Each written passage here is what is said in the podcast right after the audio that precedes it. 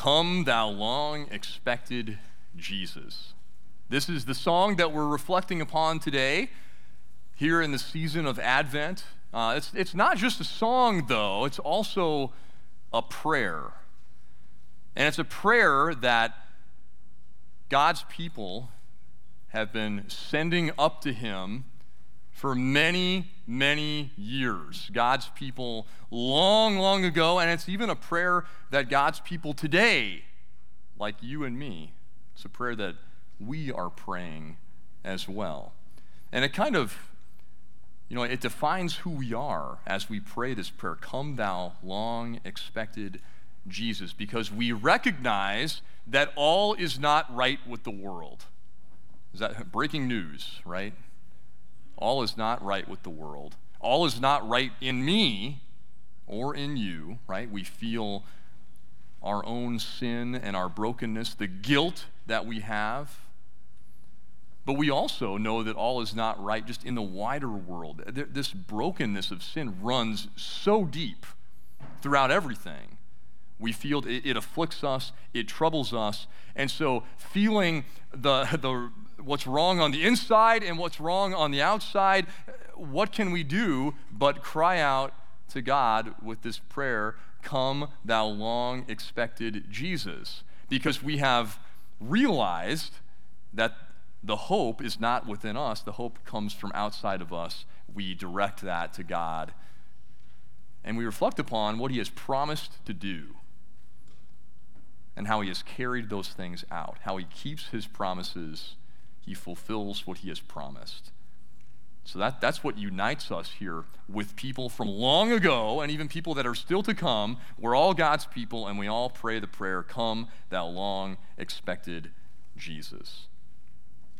Now, in, uh, in, in, olden days, uh, people knew that there was a Savior that was going to be born, right? But they didn't know his name yet, right? We, we know we can call him by his name, Jesus. Uh, do you guys know what the name Jesus means, though? Anybody? Did, did someone say God with us? God saves? Ding, ding, ding, ding, ding. God saves, yeah. Savior, the Lord saves, literally is what Jesus means. You know, it's actually the, the Hebrew name like Yeshua, which is Joshua. So if your name is Joshua, you know, you, you don't get too big of an ego, but your name means, you know, the Lord saves, Savior.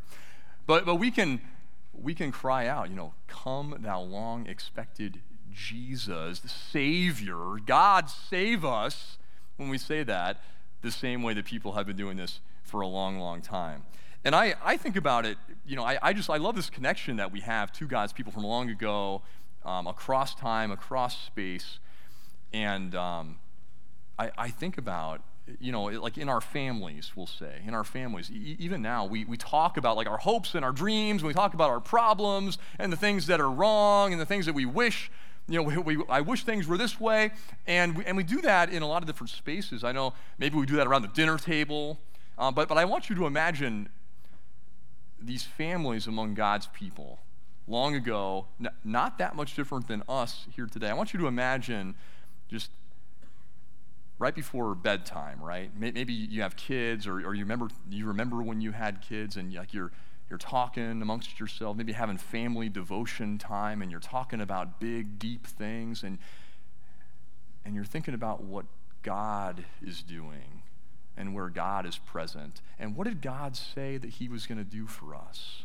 You remember His words and His promises. So we're going to trace this throughout history of God's people and bring it all the way full circle to today and think about God's promises and how we keep on praying to Him. Now, the, the very first family among God's people, Adam and Eve, right?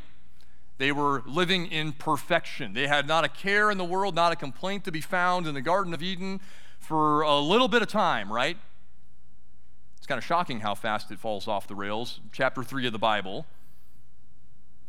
And they fall into sin and the brokenness of sin takes over everything. They're evicted from the Garden of Eden, and then um, God blesses them with two children, Cain and Abel. And the older one murders the younger one in a fit of jealous rage, and then the older one gets condemned to wander the earth. So, poof, now they don't really have any children anymore, but God blesses them with more children. And I just imagine Adam and Eve clinging to the promises of God, and they're telling their little kids, uh, you know, they're reminding their kids, they're reminding themselves, right?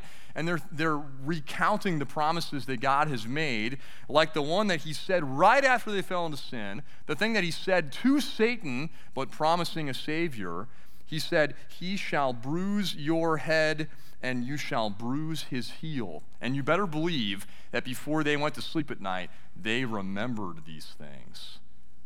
And they quoted this promise from God before they wrapped up with a prayer Come, thou long expected Jesus. God's family tree continued for a long, long time. Eventually, we get to people like Abraham and Isaac and Jacob. And you know what? Things were still bad. There was still reason to pray. Lots of scandals in the family, right? They're telling lies, there's betrayal, there's brotherly hatred going on, all this stuff. And yet, in the midst of all of that, they're remembering what God has promised that He has promised to send a Savior who would make all things right. And I, I just imagine Abraham and Isaac and Jacob and their families before they go to sleep at night. They're remembering the promise that God made to Abraham, how he said, I will make of you a great nation, and I will bless you and make your name great so that you will be a blessing. And I will bless those who bless you, and him who dishonors you I will curse. And in you all the families of the earth shall be blessed. And they know that what that means it's going to be that Savior to come from this family. It's not just going to bless us, it's going to bless everybody. It's going to make everything right. Everything's going to be right when that Savior comes. And they wrap up with a prayer Come, thou long expected Jesus. And things got worse even after that. God's people found themselves in Egypt. They went there originally because there was food, right? Joseph was there, he was in power, Pharaoh loved him. Come on and eat, make this your home. But about 400 years after that, there arose Pharaoh, a Pharaoh who did not know Joseph, did not much care what Joseph had done for the Egyptian people, and he enslaved the people of Israel. And things were really bad. They didn't know how they were going to get out of this one. The only thing that they could think of was the promises of God. And so they cried out to him. The people of Israel groaned because of their slavery and cried out for help. Their cry for rescue from slavery came up to God, and God heard their groaning, and God remembered his covenant with Abraham, with Isaac, and with Jacob. And God saw the people of Israel and God knew. And they reflected upon those promises that God had made, that He would give them a land that would be theirs forever, and that He would send that Savior. He would make of them a great nation. And so, again, as they went to sleep in slavery, they prayed, Come, thou long expected Jesus. And decades later, Israelite families were wandering in the wilderness. And they were ungrateful and they were complaining and they were grumbling about everything. But the ones who remembered told their kids before bedtime about what God had done when He heard their groaning in slavery, how He had sent Moses, the great prophet, to rescue them. And how he had brought them out of the land of Egypt, and they thought they were going to get away, and then, whoa, there's a bunch of water in front of us. What are we going to do? Whoa, there's a big army behind us. What are we going to do? And how God told them through Moses what he was going to do. The Lord will fight for you, and you have only to be silent. Just stand there. I'm going to take care of this. And they remembered these things as they wandered around. They remembered how these words from God and these promises and the fact that He was going to send a Savior, a deliverer to them, how those words applied just as much right then as they did back when they were in the moment of sheer terror between the army and the water. And they prayed again to God because they know He's the source of all good things. They said, Come, thou long expected Jesus. And eventually, God brought them into the promised land, and everything was perfect. No, it wasn't.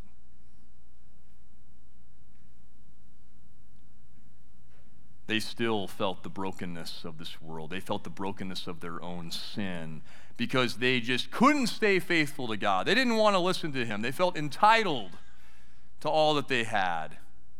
God was faithful to them, and they had a lot of trouble with it. And so God warned them if you're not faithful in the land, you're going to be evicted again, just like you were from the garden.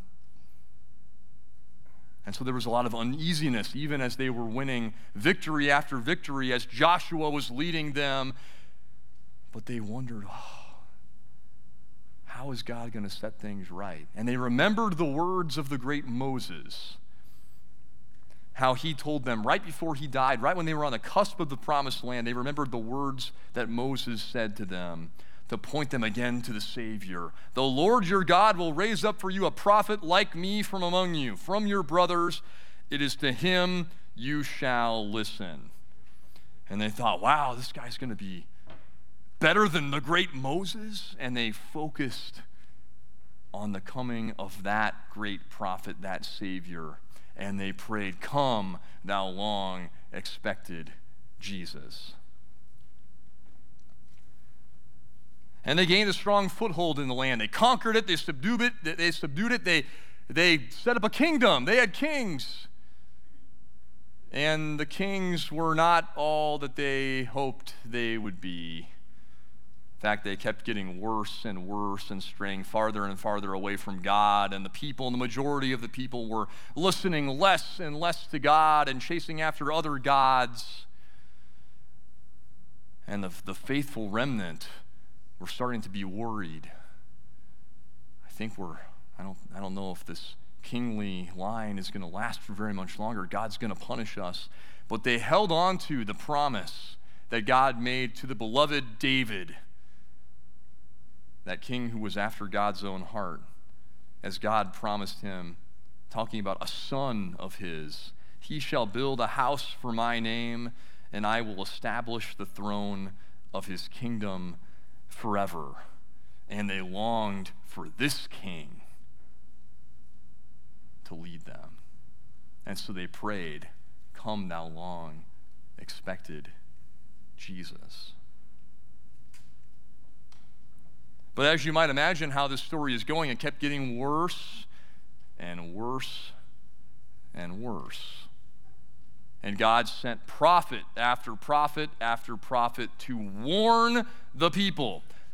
They told them, okay, this has gone far enough now. Judgment upon your sin is coming. You're going to go into exile. A foreign nation is going to come and conquer you and destroy the temple and lead you away from your home for a time. Because the thing about the prophets was God gave them a vision to look off into the future and they saw a lot of dark storm clouds brewing. And they described those and told them to the people exile, violence, warfare is coming, judgment upon your sin. But they also were given to see a faint glimmer of light off in the distance. And they told the people about these things too, because these glimmers of light were reminders of the promises of God in the big picture that even though he would be angry for a time over sin, that he would restore them and that he would send hope in the form of a Savior. And so these families, as they were lying awake at night, as they were getting their kids to bed, they would be worried about all manner of things, but they latched on to especially some words from the prophet Isaiah whom they had grown to love, even though most of the stuff he said was tough to hear. He had a few rare occasional things of good news. And they remembered things like, Comfort, comfort my people, says your God. Speak tenderly to Jerusalem and cry to her that her warfare is ended, that her iniquity is pardoned. And they rejoiced knowing that the judgment had an end to it, it had an end point and that they would be forgiven for all of their sins. They would be restored one day. And parents would remind their children about the Savior, what the Savior would come to do, that He was pierced for our transgressions, He was crushed for our iniquities upon Him. was the chastisement that brought us peace, and with his wounds we are healed. And they clung in faith to the healing that Jesus, the Savior, would bring from their own guilt of their sin, and that how he would heal all the effects of sin. And they looked forward to that day. And they also thought, oh, there's going to be a day when there's going to be some good news preached to us. Because that Savior is going to come and say, The Spirit of the Lord is upon me, because the Lord has anointed me to bring good news to the poor. He has sent me to bind up the brokenhearted, to proclaim liberty to the captives, and the opening of the prison to those who are bound, to proclaim the year of the Lord's favor and the day of vengeance of our God, to comfort all who mourn. And as they huddled together in captivity, in exile, far away from their homeland, not even knowing if they would come back to that land that they loved in their lifetime, they clung to this word that good news would be shared for them again. And they prayed, Come, thou long expected Jesus. Now, you and I are in an interesting position as God's people here in the present day because we know what happened when that long expected Jesus actually came. We know that he was born, that he lived and suffered and died on the cross to take all the guilt of your sin and my sin, to pay the price for that to redeem and restore his creation. We know that he rose again from the dead. We know that he is coming again. And now we are God's people living here between the first and the second coming of Jesus. And we are praying the same thing. We, we, don't, we don't need any new material. We can pray the same prayer that God's people have been praying for centuries. Come, thou long expected Jesus because we're waiting for him to come again. And on this side of the first coming of Jesus, we also have some new promises, some new words from God's people of the New Testament about what it's like to live waiting for Jesus to come again. Words like from the Apostle Paul. And we can remind ourselves of these words. We can share these words with our children and pass them on. As Paul says, For we know that the whole creation has been groaning together in the pains of childbirth until now. And not only the creation, but we ourselves, who have the first fruits of the Spirit, groan inwardly as we wait eagerly for adoption as sons, the redemption of our bodies. For in this hope we were saved. There's a fellow Lutheran pastor that I follow on Twitter, and every single day he's, he posts the same exact message. He says, It's another day. Come, Lord Jesus. You guys ever thought that before? They ever just woken up and just groaned, sighed, kind of like Paul's talking about? I guess Jesus didn't come during the night. It's another day. Come, Lord Jesus. What a great prayer that is for God's people. To long with eager expectation for Jesus to come back. Because he know, we know what he's coming back to do, right? He's going to set all things right once and for all. What a prayer that is. How right is he going to set them, you might ask? Well, we have a message from St. John about that. Second to last chapter in the Bible, another promise that we can remind ourselves, we can say it again and again in our homes. Behold, the dwelling place of God is with man. He will dwell with them, and they will be his people, and God himself will be with them as their God. He will wipe away every tear from their eyes, and death shall be no more, neither shall there be mourning, nor crying, nor pain anymore, for the former things have passed away. What a beautiful hope that is. This is what we're longing for as the Advent people of God. This is what we're praying for. Now, here, as, as we're wrapping up, I'm going to invite our praise team to come back up here right now because we're going to sing this song again Come Thou Long Expected Jesus. This is something that we as God's people can be praying fervently every day of our lives. This is what God's people say to him because we know his promises, we know they are sure, and so we pray, Come, thou long expected Jesus. Let's stand and let's sing that. Let's pray that together as God's people in the here and now.